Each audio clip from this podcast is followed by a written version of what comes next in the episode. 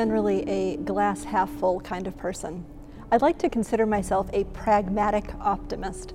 I'm not into pretending that everything is okay when it is so obviously not, but I do consciously look for the good that can come out of any situation, and then focus on how I, how we can work for good in our community and in our world.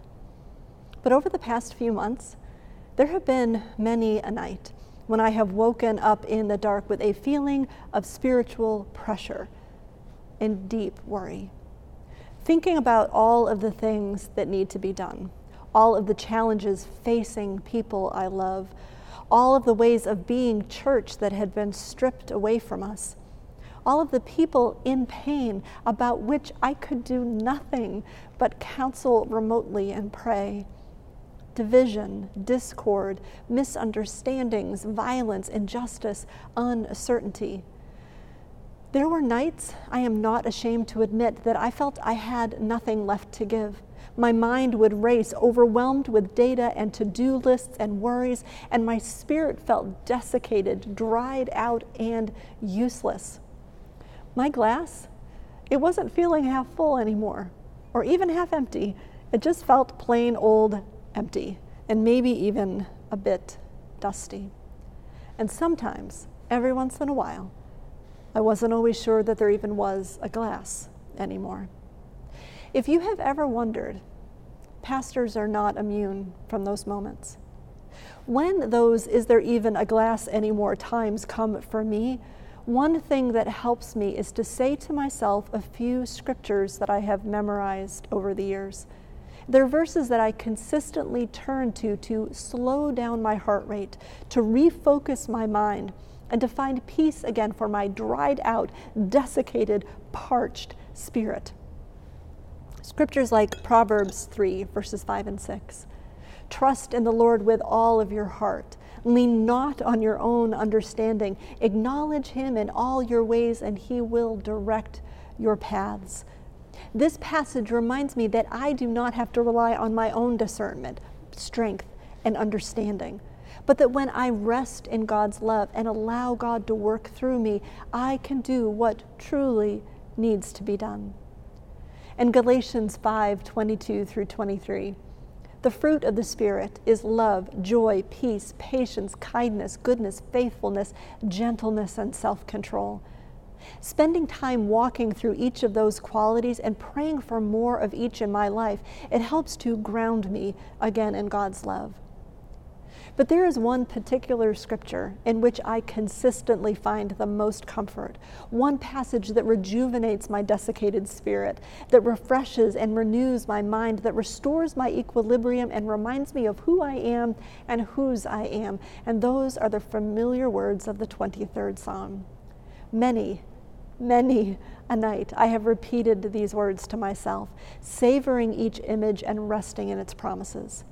The Lord is my shepherd, I shall not want. He makes me to lie down in green pastures. He leads me beside still waters. He restores my soul. He leads me in paths of righteousness for his name's sake. Yea, though I walk through the valley of the shadow of death, I will fear no evil, for you are with me. Your rod and your staff, they comfort me. You prepare a table before me in the presence of my enemies. You anoint my head with oil. My cup runs over. Surely goodness and mercy shall follow me all the days of my life, and I will dwell in the house of the Lord forever. Other than the Lord's Prayer, in stories like Noah and the Ark or Jonah and the whale, Psalm twenty-three is one of the best-known scriptures in our entire Bible. If you've ever attended a funeral or a memorial service, likely you've heard these words before. The Lord is my shepherd, I shall not want. It's a short psalm, just six verses, but with some of the most powerful restorative theology we can find in our beautiful scripture. On this World Communion Sunday, the first ever held during a worldwide pandemic, on this day in a nation divided, in the midst of uncertainty and turmoil, in these words, together we can find a way forward. We can again find hope. The Lord is my shepherd, I shall not want. I've mentioned before that my favorite room in the National Cathedral in Washington, D C is the tiny, no more than arm's width, Good Shepherd Chapel. When we lived in D C, I loved spending time in that space because of the incredibly sweet sculpture of Jesus, Jesus holding a tiny lamb. Jesus' hands have been burnished by the touch of hundreds, probably thousands of people's palms. This image of Jesus as our caring shepherd is a powerful one, because a shepherd's job is to watch over, to protect, to care for all of the sheep in the shepherd's care.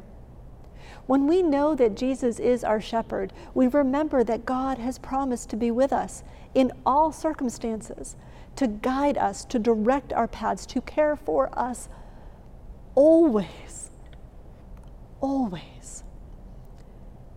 He makes me to lie down in green pastures.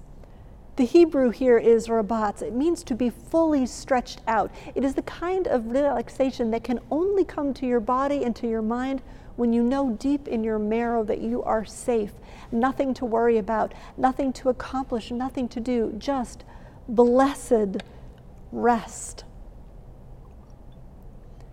He leads me beside still waters. The phrase means a restful place where there is clean water. It's a place of refreshment, a safe place where our dry, deeply parched spirits can drink deep of life-giving waters. And by giving us that space of rest, a place where we can stretch out and drink deep and know that we are safe and loved, there God restores my soul. Our souls, nefesh in Hebrew, the core of who we are, our living source, our very selves. Through God's love, provision, guidance, and rest, God restores us.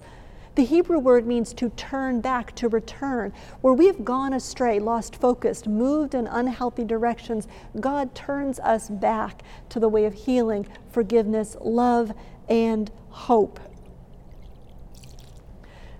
And then, restored and healed and heading in the right direction, he leads me in paths of righteousness for his name's sake.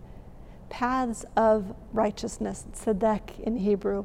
The word means integrity, equality, fairness, charity, morality. It is compassionately advocating for and caring for others in a way that would make God smile.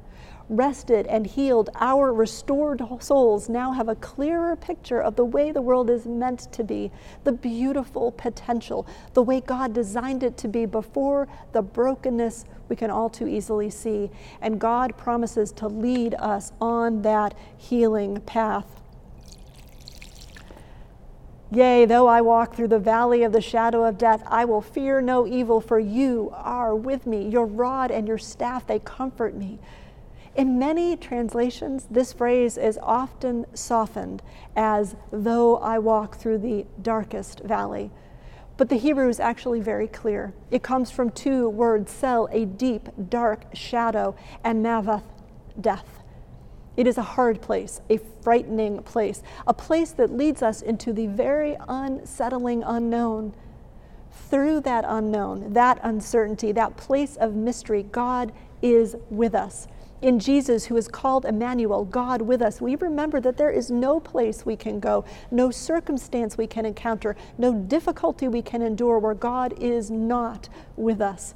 And through it all, no matter what, God has promised to be with us everywhere, always. You prepare a table before me in the presence of my enemies. It may be a little hard for us to imagine this, a banquet table set in front of our enemies. But that word translated here as enemies is tsarar, and it means to be bound, to be tied up, to be restricted, to suffer, to hurt. Maybe we don't have enemies per se, but we do know what it feels like to be hurt.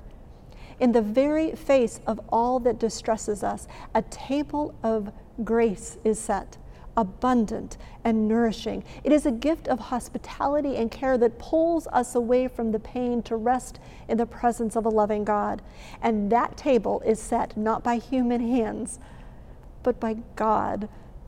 Think about that for a moment. Really think about it. It is God who prepares a table for you right in front of all of the difficulties that you face. God, the creator of the universe, of all that is, all that was, and ever will be, it is God who has laid the plates, prepared the food, and poured the drink for you. God who has done all of this out of love for you. And then, not satisfied with the already utterly extravagant abundance of that gift, you anoint my head with oil.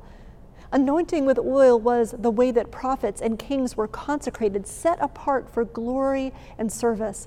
We call Jesus the Christ, which means the anointed one. And God anoints our heads. We, unworthy, imperfect, flawed as we are, we are anointed, claimed as God's children. We are consecrated, called to a deeper service. Our God, our Father, our Holy Parent calls us to his side purely out of love. My cup runs over. The word used here is ravaya. It means to be completely saturated. It means to be so full that you cannot possibly take in anymore. Being so saturated with God's love that we can no longer hold it in. It flows over the side of our already full to the brim cups, out into our lives, into the world around us, into the people we touch, into the systems we work in, into every aspect of our lives, into our actions, into our words. The healing that we have been so freely offered can flow out into a world that is urgently, desperately in need of it, all because of God's love, our shepherd, our guide, our Father, our Savior. Knowing all of this, holding it firmly within our spirits, resting in its promises, we can, with incredible joy and trust, proclaim this. Surely goodness and mercy shall follow me all the days of my life, and I will dwell in the house of the Lord forever. And to that, all I can say is thank you, God, and amen.